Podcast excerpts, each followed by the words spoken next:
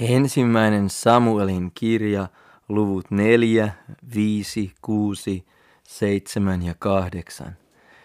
Israel lähti sotaan filistealaisia vastaan ja leiriytyi Eben Eserin luo, mutta filistealaiset olivat leiriytyneet Afekiin.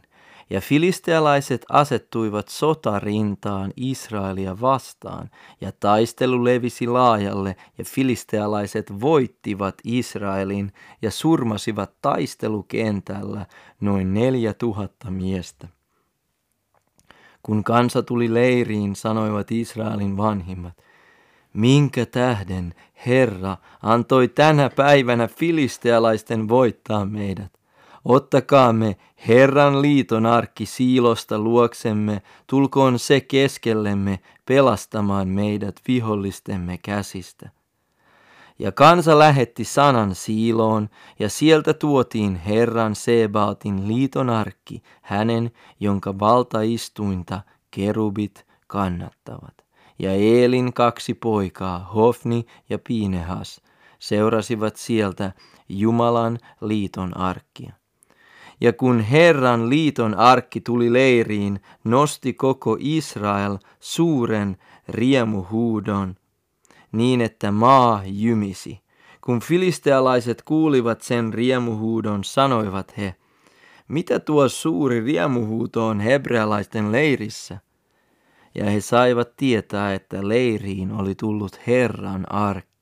Silloin filistealaiset peljästyivät, sillä he ajattelivat, Jumala on tullut leiriin. Ja he sanoivat, voi meitä, tällaista ei ole milloinkaan ennen tapahtunut. Voi meitä, kuka pelastaa meidät tämän voimallisen Jumalan ed- kädestä.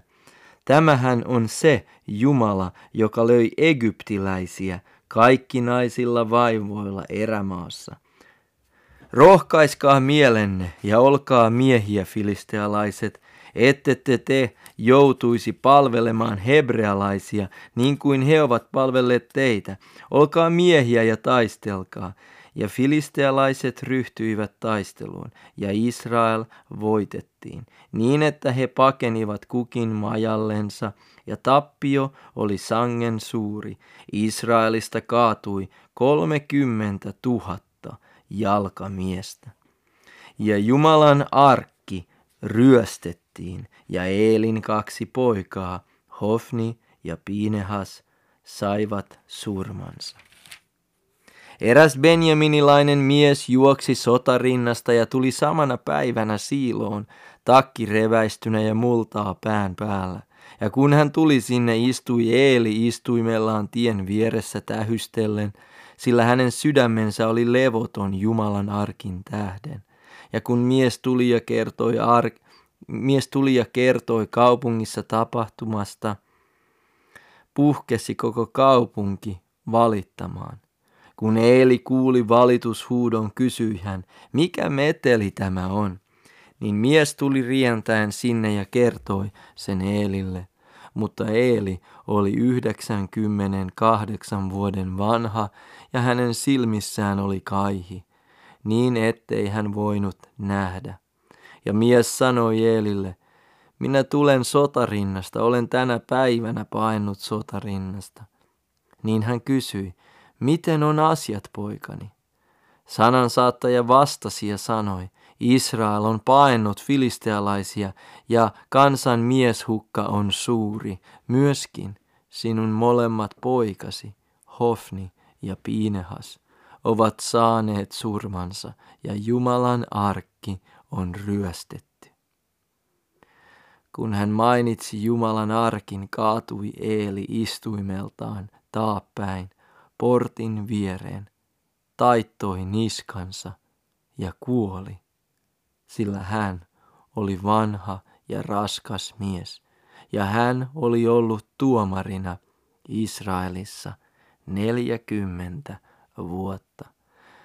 Ja hänen miniänsä Piinehaan vaimo oli viimeisillänsä raskaana.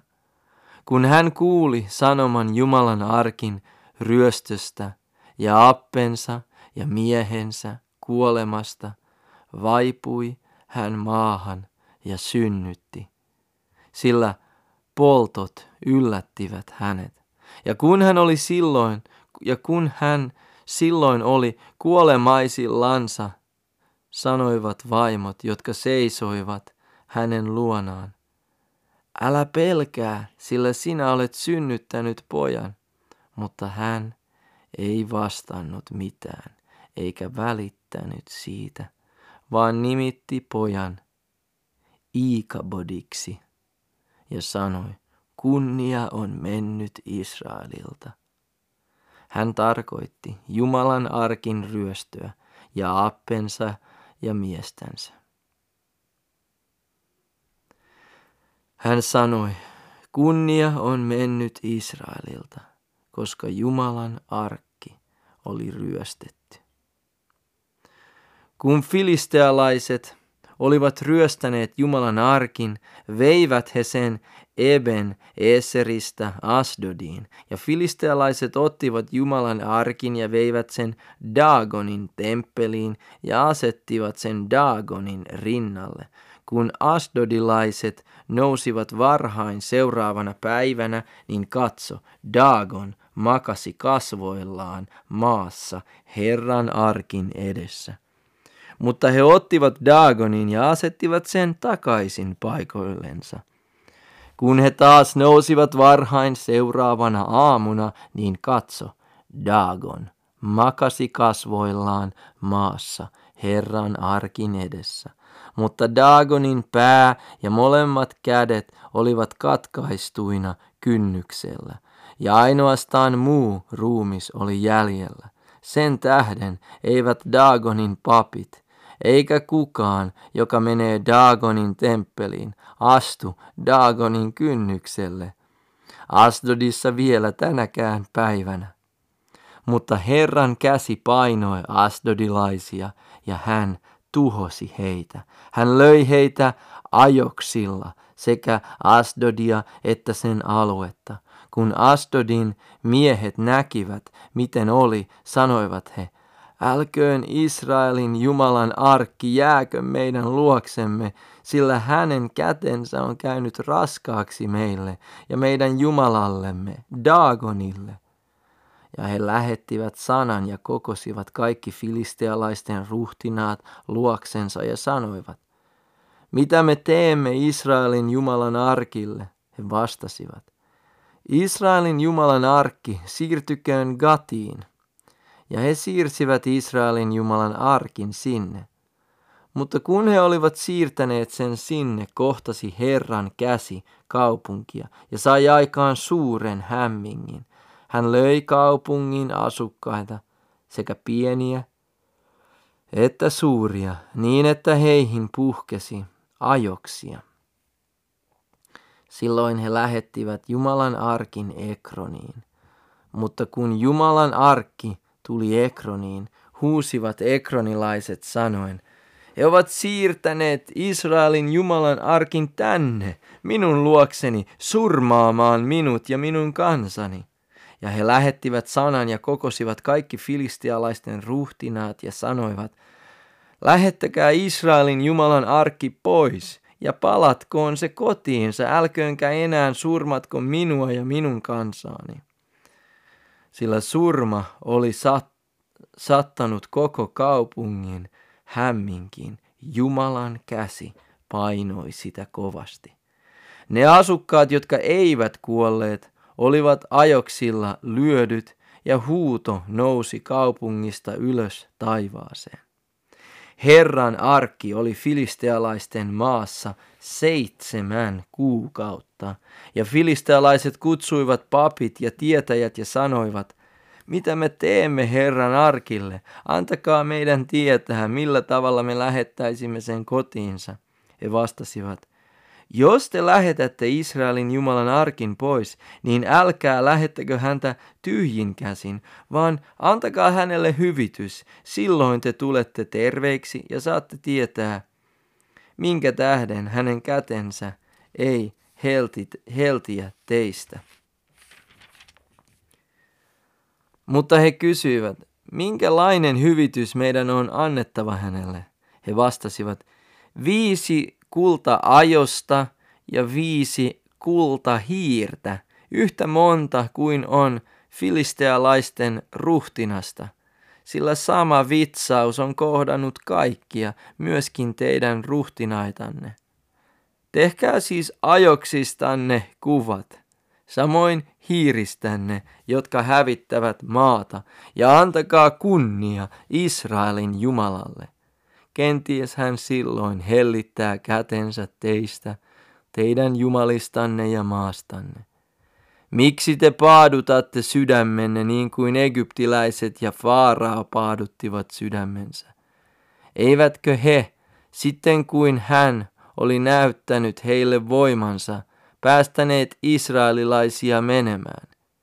Niin tehkää nyt uudet vaunut ja ottakaa kaksi imettävää lehmää, joiden niskassa ei iestä ollut, ja valjastakaa lehmät vaunujen eteen, mutta ajakaa vasikat kotiin pois niiden jäljestä, ja ottakaa Herran arkki ja asettakaa se vaunuihin, ja pankaa ne kultakalut, jotka annatte hänelle hyvitykseksi, lippaaseen sen viereen ja lähettäkää se menemään. Ja sitten katsokaa, jos hän menee omaa aluettaan kohti ylös Beet Semekseen, niin hän on tuottanut meille tämän suuren onnettomuuden, mutta jos ei, niin tiedämme, ettei hänen kätensä ole meihin koskenut. Se on silloin tapahtunut meille sattumalta. Miehet tekivät niin. He ottivat kaksi imettävää lehmää ja valjastivat ne vaunujen eteen, mutta niiden vasikat he jättivät kotiin. Ja he panivat Herran arkin vaunuihin ynnä lippaan kultahiiret ja paiseittensa kuvat, ja lehmät menivät suoraan Beet Semestä kohti, ne kulkivat koko ajan samaa tietä poikkeamatta oikealle tai vasemmalle ja ammuivat lakkaamatta. Ja filistealaisten ruhtinaat seurasivat niitä Beet Semeksen alueelle asti, mutta Beet Semeksessä oltiin leikkaamassa nisua laaksossa. Kun he nostivat silmänsä, näkivät he arkin ja he ilostuivat nähdessään sen. Vaunut tulivat Beet Seemekseläisen Joosuan pellolle ja pysähtyivät sinne. Ja siellä oli suuri kivi. Ja he hakkasivat vaunut haloiksi ja uhrasivat lehmät polttouhriksi Herralle. Ja leeviläiset nostivat maahan Herran arkin ja sen vieressä olevan lippaan, jossa kultakalut olivat, ja panivat ne sille suurelle kivelle – ja Beet Seemeksen miehet uhrasivat sinä päivänä Herralle polttouhreja ja teurasuhreja. Katseltuaan tätä, ne filistealaisen, filistealaisten viisi ruhtinasta palasivat samana päivänä Ekroniin. Nämä ovat ne kultapaiseet, jotka filistealaiset antoivat Herralle hyvitykseksi, yksi Asdodin puolesta, yksi Gassan puolesta, yksi Askelonin puolesta, yksi Gatin puolesta ja yksi Ekronin puolesta.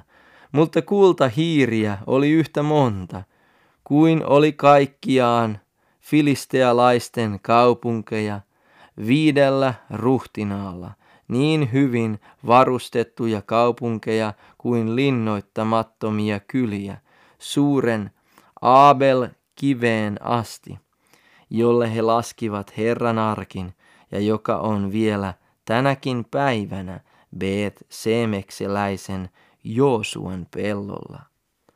Mutta Herra surmasi Beet Semeksen miehiä sen tähden, että he olivat katsoneet Herran arkkia. Hän surmasi kansasta seitsemänkymmentä miestä, viisikymmentä tuhatta miestä ja kansa suri sitä, että Herra oli surmannut niin paljon kansaa. Ja Beet Semeksen miehet sanoivat, kuka voi kestää Herran tämän pyhän Jumalan edessä, ja kenen luo hän menee meidän luotamme. Ja he lähettivät sanan saattajat kirjat Jerim asukasten luo sanomaan, Filistealaiset ovat tuoneet Herran arkin takaisin, tulkaa tänne ja viekää se luoksenne. Niin kirjat Jerin miehet tulivat ja veivät Herran arkin sinne ja toivat sen Abina Dabin talon mäelle ja hänen poikansa Eleasarin.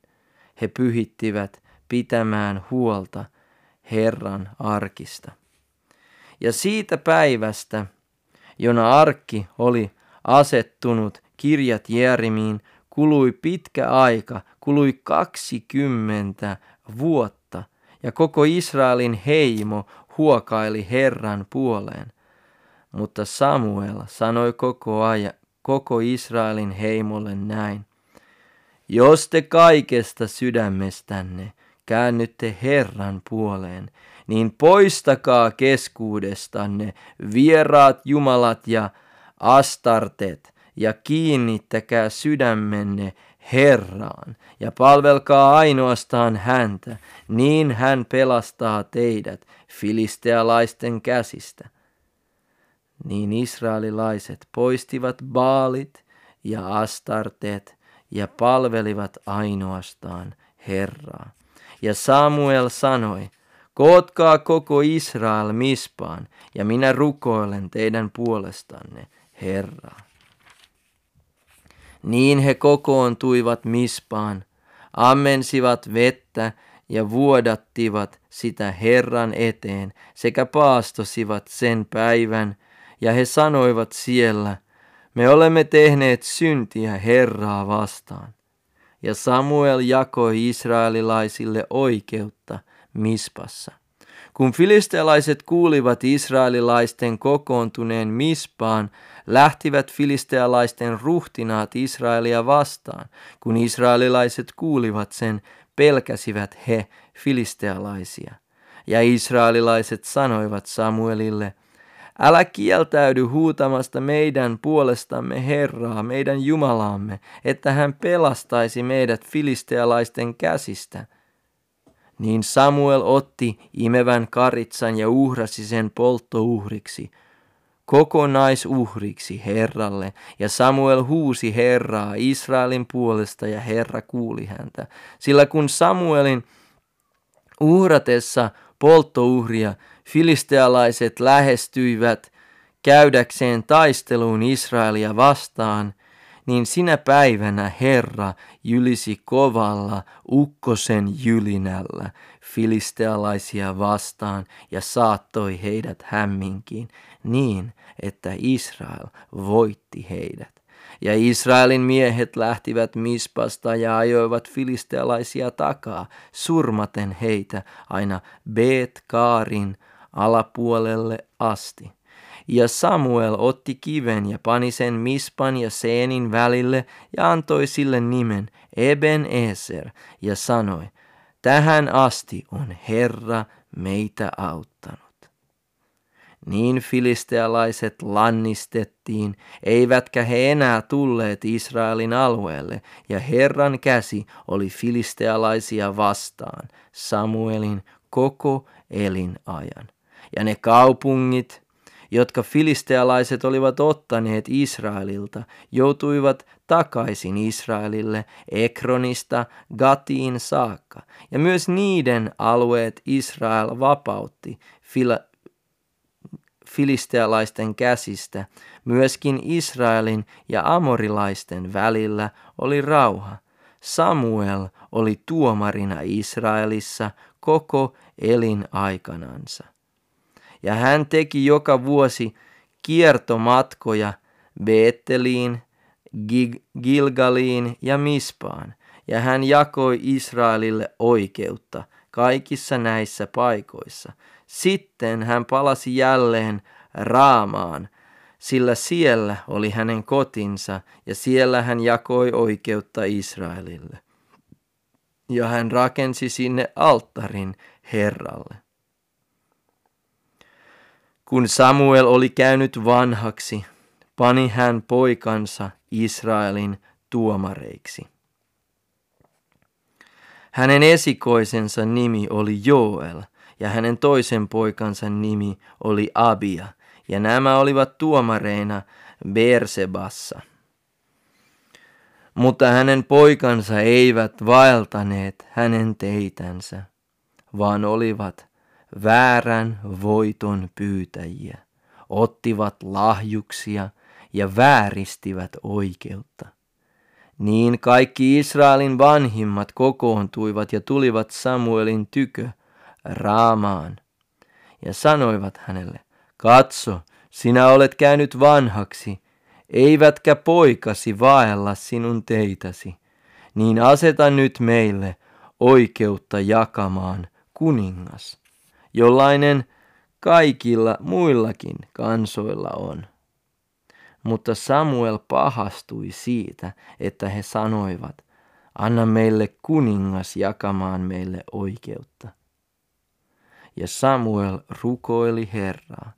Niin Herra sanoi Samuelille, kuule kansan ääntä kaikessa, mitä he sinulle sanovat, sillä sinua he eivät ole pitäneet halpana, vaan minut he ovat pitäneet halpana olemaan heidän kuninkaansa. Niin kuin he aina siitä päivästä, jona minä johdatin heidät tänne Egyptistä, tähän päivään asti ovat tehneet, kun ovat hyljänneet minut ja palvelleet muita jumalia. Aivan niin he tekevät nyt sinullekin. Kuule siis heidän ääntänsä.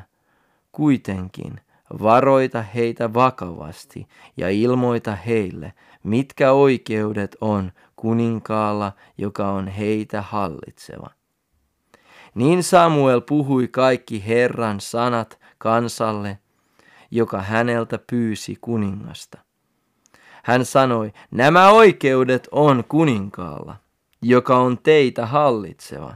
Teidän poikanne hän ottaa ja panee heidät vaunumiehikseen ja ratsumiehikseen ja vaunujensa edellä juoksijoiksi.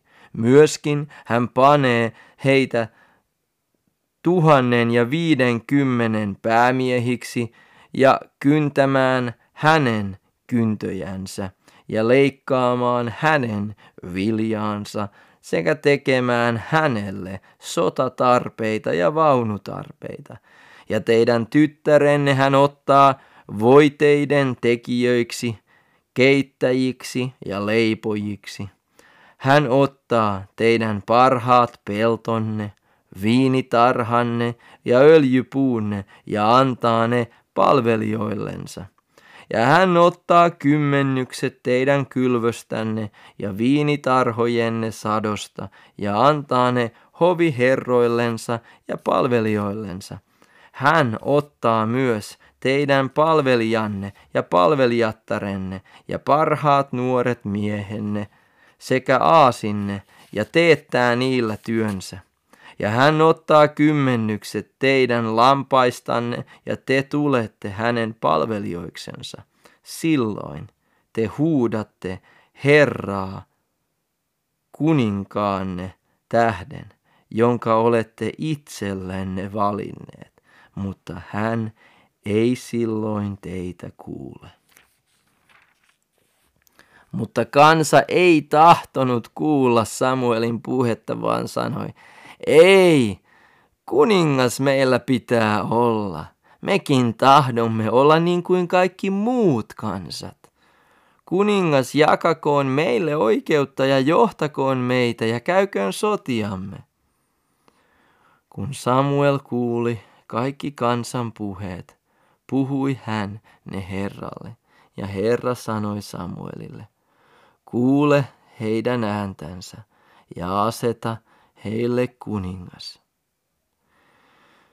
Niin Samuel sanoi Israelin miehille, menkää kukin kaupunkiin.